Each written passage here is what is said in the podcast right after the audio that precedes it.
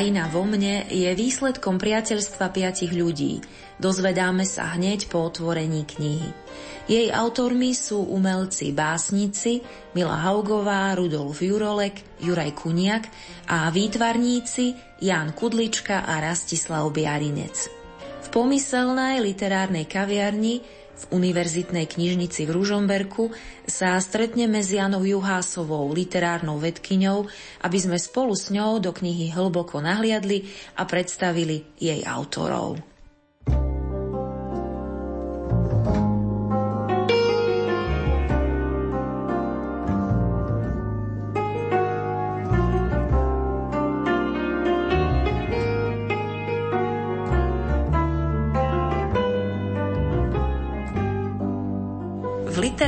Kaviarni dnes vítam literárnu vedkyňu Janu Juhásovú z Katolíckej univerzity v Ružomberku. Janka, vítaj. Ďakujem pekne za opätovné pozvanie a pekne pozdravujem poslucháčov Rádia Lumen.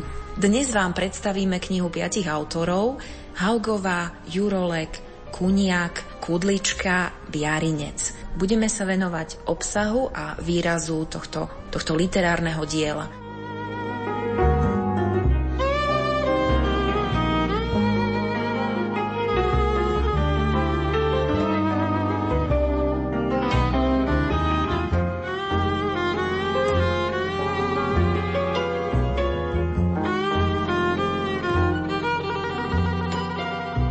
Janka, ideme hovoriť o diele piatich autorov. Je v slovenskej literatúre bežná takáto forma komunikácie s čitateľom? Ako nazvať také literárne dielo? Žánrovo je to veľmi otvorená kniha. Nájdeme v nej básne, reflexie, postrehy či význania. Texty sú výrazne autobiografické, ale so silným reflexívnym a umeleckým presahom. Ak sa pýtaš na kolektívny charakter diela, ten nie je v slovenskej literatúre samozrejme ojedinelý. Za posledných 5 rokov vznikli len v priestore poezie a jej reflexie viaceré spoločné projekty, napríklad Mávnutie krídel 42 e, slovenských hajku, alebo Proglas, preklady a básnické inšpirácie, ktoré vyšli pri príležitosti 1150. výročia príchodu svätého Cyrila Metoda na Veľkú Moravu.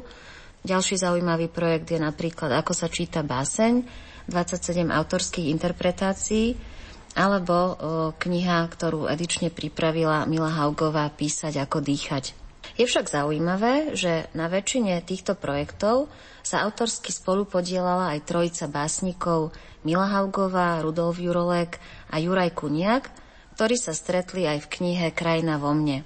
Možno teda povedať, že autory knihy majú k nadindividuálnym projektom blízko, a ich priateľstvo je pre mňa ako čitateľku uveriteľné. A napokon, na projekte sa podielali v priestore textu aj obrazu tiež dvaja slovenskí výtvarníci, akademický maliar Jan Kudlička a akademický sochár Rastislav Biarinec. Tieto intermediálne presahy sú určite pridanou hodnotou knihy. Prejdime teraz krajinou knihy spolu s jej autormi. Predstavme si postupne každého autora, a povedzme si aj, čím sa v knihe každý autor prezentuje. Ktorým autorom začneme?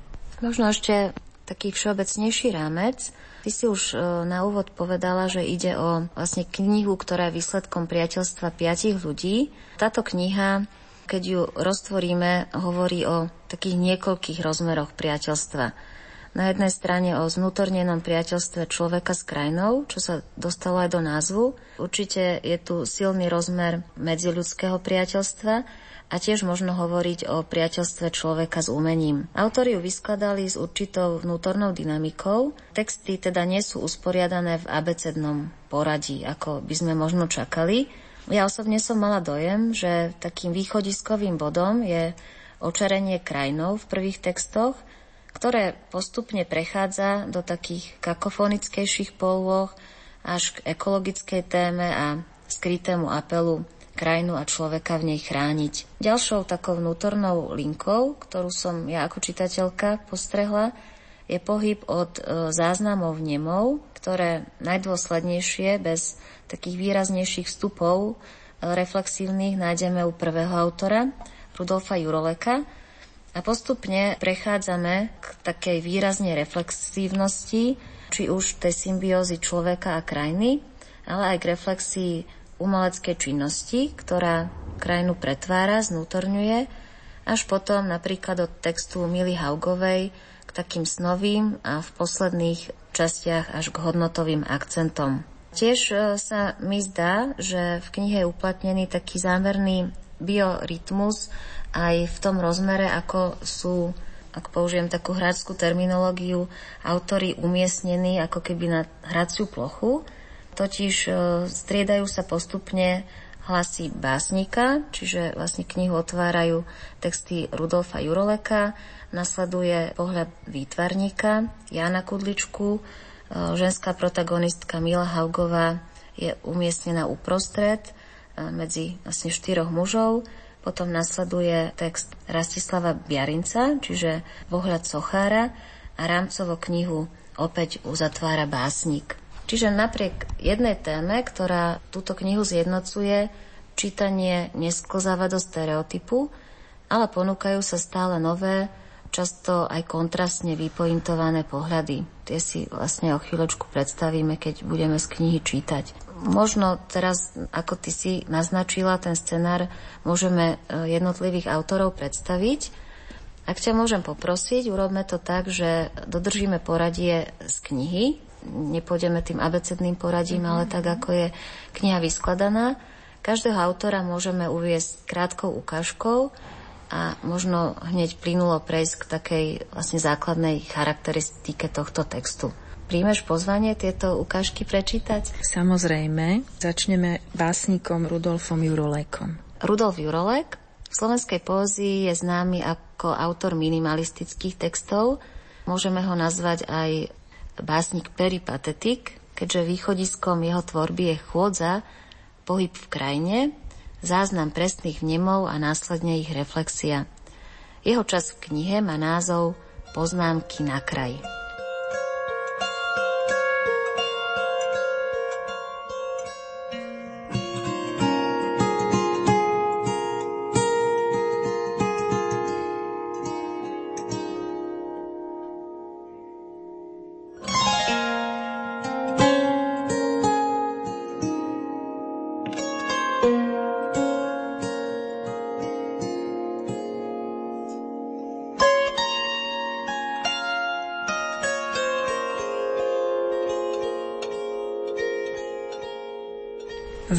Sa do priestoru, v ktorom sme sa evolučne vyvinuli, ktorý sa nám zdá byť matersky prítulný a ktorý je, koniec koncov, jedinou vnímateľnou, objektívnou realitou. Píšem pod vplyvom chôdze. Hodnota môjho písania ale jej života je priamo úmerná dĺžke prejdenej cesty a množstvu denného svetla, ktoré do seba príjmem. Všetko zlo je možné rozpustiť v chôdzi. Verím, že čas strávený v prírode sa stane mierou nášho pokoja, s ktorým budeme odchádzať z tohto sveta. Vždy sa dá ísť ešte ďalej – hlbšie do priestoru, do okamihu, hlbšie do vlastného dychu. Všetko, čo vnímam, ústi do pocitu, ktorý sa dá vyjadriť len farbou, tónom. thank you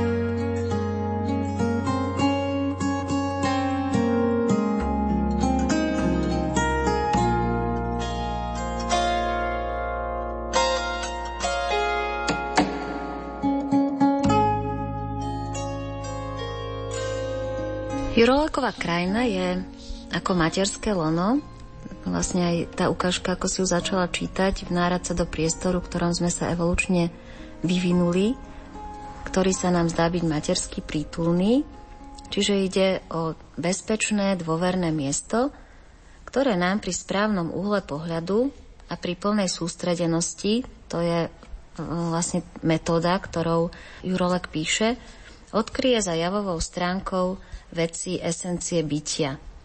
Táto metóda opakovaných náhľadov tých istých kompozícií krajiny alebo len mierne obmenených pripomína fenomenologickú metódu Edmunda Husserla. Jurolek je zároveň inšpirovaný tvorbou Česlava Miloša, polského nositeľa Nobelovej ceny. Aj u ňoho hľadanie esencií možno vnímať aj ako duchovnú cestu, ktorá hľadá stratený raj. Nejde však o cestu do iného priestoru, ale o schopnosť správneho, akoby vyčíreného duchovného videnia. Jurolek podľa mňa predstavuje veľmi originálny hlas v slovenskej poézii a jeho básnický rukopis je výrazne ovplyvnený aj výtvarným cítením. My sme v tej ukážke mali iba jeden taký náznak, ale e, v tých poznámkach na kraj je týchto odkazov veľa.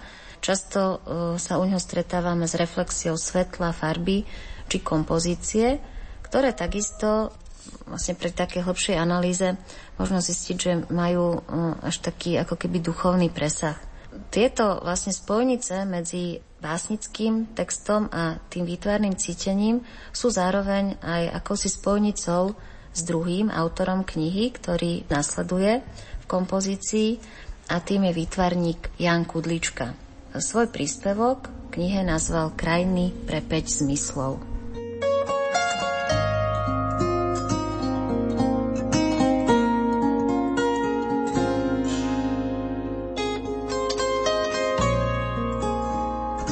Som obdarený šťastenou. V dnešnom nádhernom jesenom dni je priezračná viditeľnosť, všetko je takmer na dotyk rúk. Očami sledujem pomerne dramatickú líniu horizontu, potom prechádzam pohľadom na zvyšky starej ľudovej architektúry, skvele a s úžasným pocitom horalov komponovanej do náročného terénu. Nič ma nevyrušuje, v symbióze architektúry a krajiny zavládol harmonický pokoj, ako by tie objekty vyrástli zo zeme pred stáročiami. Strážcovia polí Neživo živé objekty rozmiestnené v horskej krajine. Spomínam si a veľmi presne, ako ma upútali už v detstve – Pohyb v krajine s takýmito artefaktmi bol vždy opantaný mystériom, pohybujúcim sa na rozhraní reálneho a rozprávkového sveta. Obzvlášť, ak tie objekty mali podobu ľudskej bytosti. Strašiaky, ako sa ľudovo nazývajú, boli od nepamäti súčasťou krajiny a sídelného vidieckého prostredia. Odrážajú fantáziu a kreativitu ich tvorcov sú akýmisi popartovými objektmi vyskladanými z prostých, bežne dostupných a používaných materiálov v domácnosti, prázdne plechovky, PET fľaše, zvyšky textílií, plasty.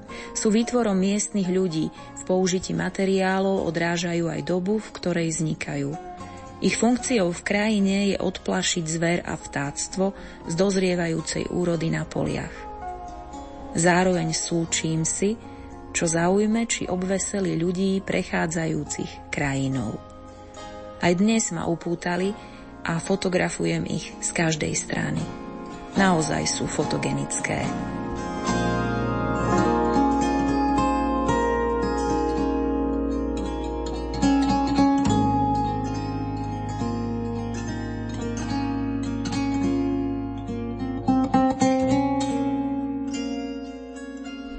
Dve témy, ktoré najvýraznejšie vystupujú z textov Jána Kudličku, sa dotýkajú symbiózy človeka a krajiny pretavenej do kultúrnych artefaktov, najmä z oblasti užitkového umenia. Krajinu napríklad vníma cez strašiakov, o ktorých sme aj čítali, cez ľudovú výšivku alebo miestných umelcov so svojrazným koloritom, ktorých diela stelesňujú atmosféru kraja.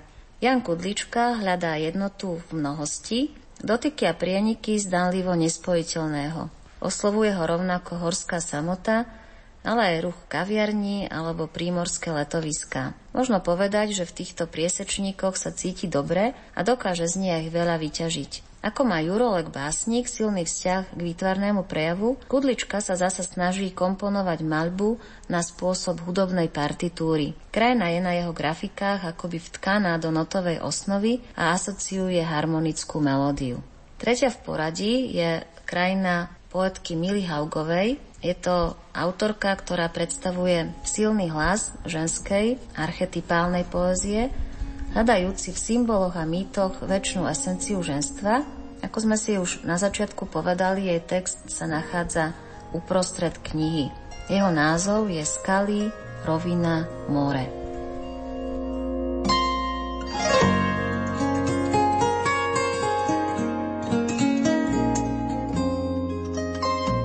Za podhájskou sa začína ozajstná krajina srdca, vnútorného rytmu, renesančného zvlnenia krajiny spojenej s rovinou. Cesta autobusom je mierne zvlnená, rada sedím vpredu, aby som videla. Určite poznáte pocit bezdôvodného šťastia, ktoré zrýchli váš tep pri pohľade na niečo blízke. Tak vždy prichádzam k domu s červenou strechou, k záhrade s mojimi jabloňami, orechom a dulou, a myšpuľami a slivkami a broskyňami, obrovskou čerešňou, ktorú v roku 1955 pred 60 rokmi zasadil otec. Dom, obrastený psím vínom a brečtanom, pred oknami strieborná jedľa, breza, borovica, javor, lípa, výšňa, hloch a divé rúže, na jeseň červené šípky a okolo plota v záhrade pochovaní naši psi. Teraz ako posledný Maxo, tak veľmi chcel žiť, ale už nevidel, nepočul, zostal mu len čuch, ťažko chodil, zverolekár ho ledva uspal dvojitou dávkou z fúkačky ako indián. Bol to nielen dobrý lekár zvierat. Zaniesol potom Maxa na rukách, položil do pripravenej jamy, prikryla som ho listami a kvetmi a letnou ľahkou hlinou. Naši psi strážia moju krajinu aj po smrti. Bol to pes mojej mamy, posledné spojivo s ňou. Prežili ju o 4 roky. A svet detstva akoby stál, ako by bol stále ten istý, opakovanie znova a znova, aby sme si to zapamätali. V krajine srdca boli a sú aj ľudia, len ich neviem od krajiny odtrhnúť. Ako by bez nej boli, bez vysvetliteľných vlastností.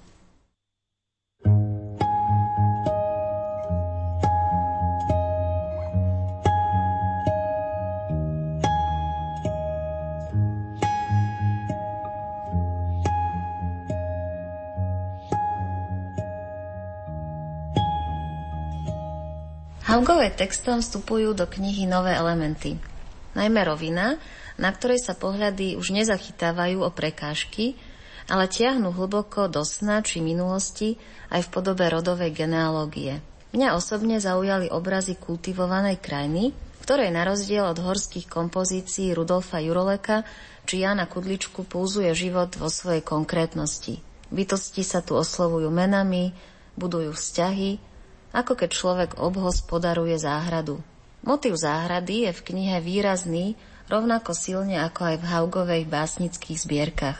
Autorka zároveň spája s krajinou aj voľnejšie metaforické obrazy, napríklad krajina srdca, krajina priateľstva, dokonca aj kreden starej mamy asociuje pre ňu krajinu. Krajina tak nadobúda podobu mapy, poriadku, ktorý je tiež výrazom domestifikácie si niečoho blízkeho, skrotenia, dôvernosti.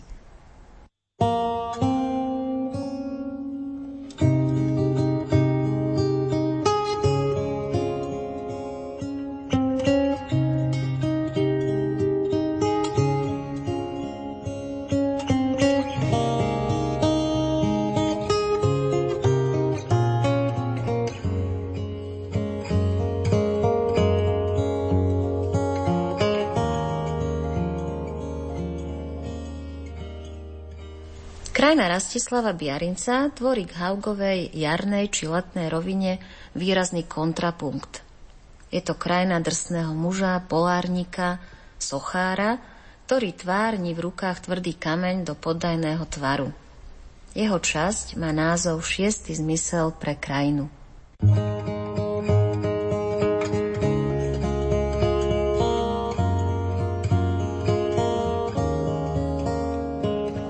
Umelec neprekoná prírodu ani v tvorbe obrazov alebo svoch. Tá vykúzli oveľa krajšie abstraktné formy, než namaľuje ktorýkoľvek maliar, vymodeluje oveľa bizarnejšie sochy, než vyseká ktorýkoľvek sochár. Preto umelecké dielo nemôže byť snahou o súperenie s prírodou, ani prostriedkom nasadzovania fajnových pós, čo sa tvária, že sú pekné. Poslanie výtvarníka nespočíva v nekonečnom množení lacných napodobením dokonalej skutočnosti. Aj keď v súčasnej spoločnosti takáto podoba celkom postačuje na uspokojenie jej potrieb. Stále intenzívnejšie produkujeme, zanechávame pre budúcnosť jeden veľký megaodpad vlastnej konzumnej rozmaznanosti. A väčšine to zjavne vyhovuje.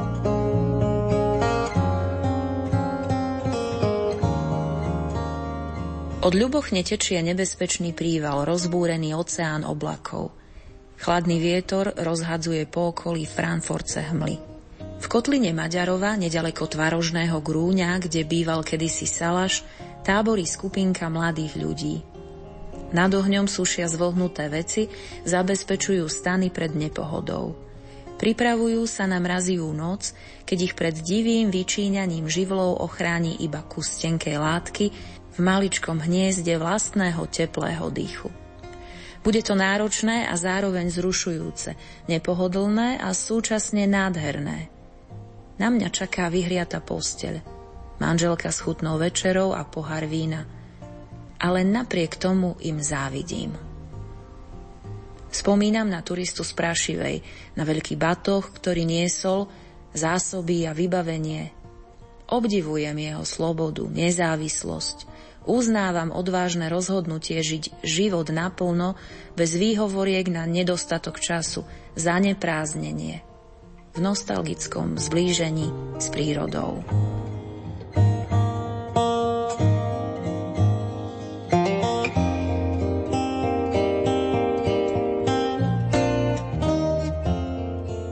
Muž piarincových úvah a činov je Laučikovský polárnik, akýsi osamelý bežec, ktorý v krajine testuje odvahu, statočnosť a nezlomnosť. Napriek tomu má podľa mňa s Milou Haugovou spoločný jeden výrazný priesečník. Je to motív záhrady, ktorý odkazuje na azyl, blízkosť toho, čo je umelec do svojej samoty ochotný vpustiť. Obrazne do jeho záhrady patria jemu najbližší predkovia, ale aj horali, ktorí umelca na potulkách prírodou oslovujú. Tí sú akousi iskrou nádeje pre svet, ktorý umelec nevidí svojimi náročnými kritériami cez rúžové okuliare. Cyklus mnemov, reflexí a umeleckých presahov uzatvára básnik Juraj Kuniak. Jeho časť má názov Krajinovnemi a môžeme si z nej opäť neskôr niečo prečítať.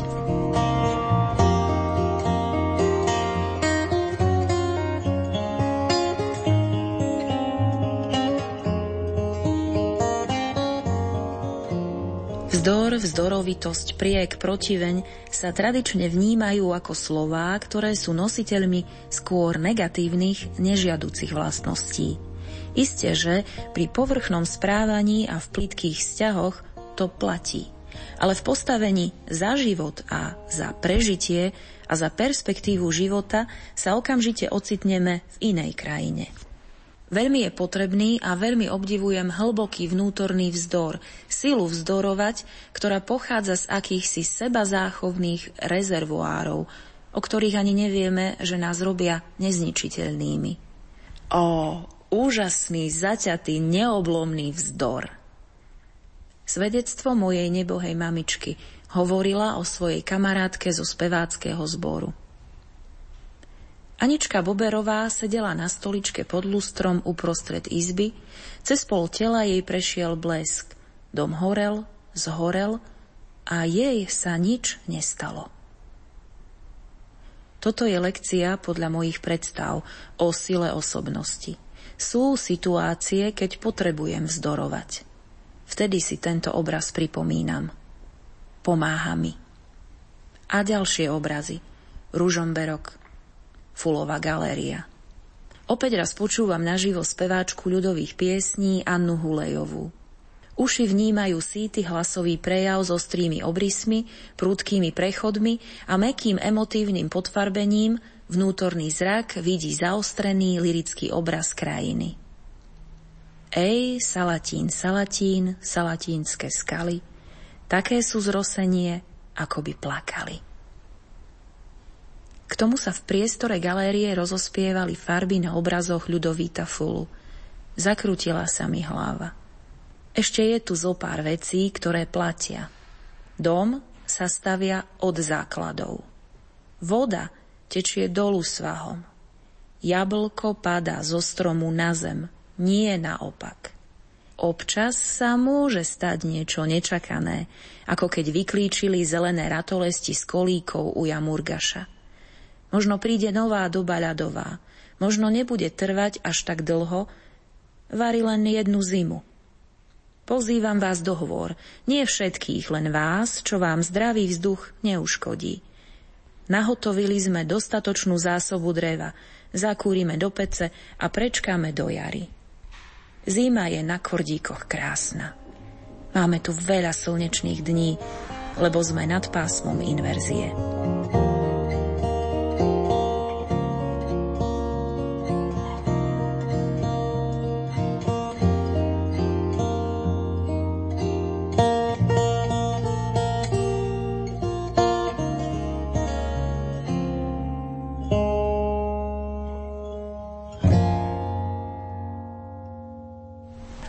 Tejto poslednej lektúre zaujímavá najmä koncepcia vzdoru, hoci je v texte Juraja Kuniaka prítomná sebe vlastným spôsobom. Na rozdiel od prúdkosti Rastislava Biarinca ju možno vnímať viac tlmene ako odhodlane. Krajina je u básnika silne antropomorfizovaná, vedie s ňou dialógy, učí sa od nej. Druhou pre mňa zaujímavou oblasťou, ktorá mi udrela do očí, je sila ženského sveta, ktorý je pre Juraja Kuniaka inšpiratívny. Aj krajina je u neho ženského rodu. Vzorom vzdoru, odhodlanosti, je u neho často krehká žena, nie silný muž. Napríklad charizmatická stará mama, manželka Majka, priateľstvo s Milou Haugovou, či poetky Margita Dobrovičová a Radka Berešíková, ktoré básnik nazýva tak liricky čarovníkmi.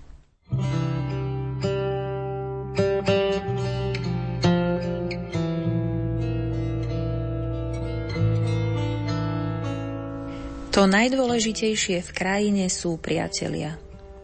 Mila sedí na lavičke vo svojej záhrade a píše báseň Madonna s dieťaťom pod stromom, venovanú Madone z Kordík 22. septembra 2011. Rudo na choči uniká pohľadom mimo, usmieva sa, v zuboch z teplo trávy.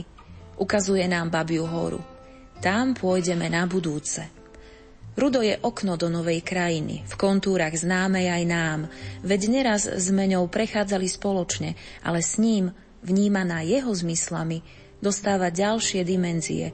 Dotyk s ňou zanecháva prenikavý dojem, živšiu zeleň, priezračnejší blankit, krehkejšiu architektúru tvarov, citlivejšie vzťahy, nadýchnutú dušu. Rudo váži slova. Keď nepíše, tak maľuje.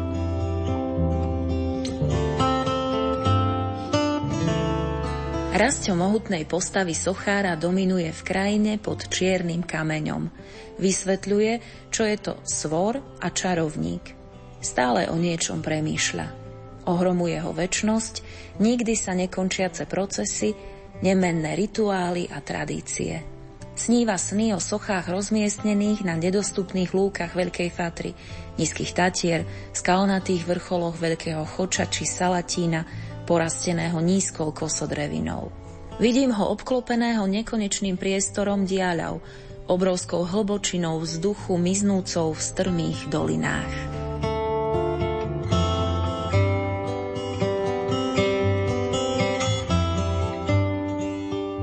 Ján kdekoľvek na Orave, v síhelnom alebo mútnom, s plnou náručou rastce, je šťastný človek. Chce ju ovoňať, Pošteklila ho v nose a kýchol. Rozhovoril sa o dynamike krajiny. Horizontála plus vertikála rovná sa princíp života. Opustený kríž s korpusom, pekne ozdobený, má svoju poetiku v prirodzenej divokej scenérii. Maliarskými ceruskami si robí skice. thank you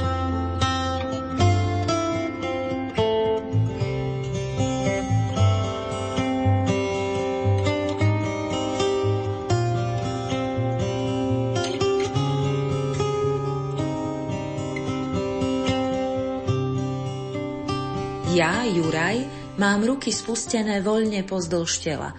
Nemám cerusky, len zrak, ktorým pozorne skenujem okolie. Hlboká dolina, vysoké vrchy, temné lesy, hole a skalné bralá. Čiara prudkým švihom natiahnutá z doliny do sedla. Krivka hrebeňa pokračuje z temena lesa cez skalnaté plochy až na vrchol rozsudca. Blízky hlas svrčkov, vzdialené kráľovské zvonce. Jednoduchá pekná žena s ovčiarským psom. Pokosené lúky, vôňa sena a hneď vedľa divá tráva, vôňa kvetov. Siaha až pod pazuchy. Ostrvy. Tu nakrúcal Jura Jakubisko film Nejasná správa o konci sveta. Keď sme sa nasítili tohto miesta a nastúpili do terénneho auta, Ján ho viedol pomaly, aby mu neušlo nič, čo stálo za pozornosť. Miestami sme zastavili a prešli sme sa v blízkom okolí. Plešivá, Kozinská, Končitá, Grúne, Rástoky, Havrania, Oravská lesná, Bučina, Lehocká, Zákamenné, Mrzáčka – Biela Orava s prítokmi Klinianka, Mútňanka a konečne Breza. Tu býva Rudo. Poďme ho navštíviť.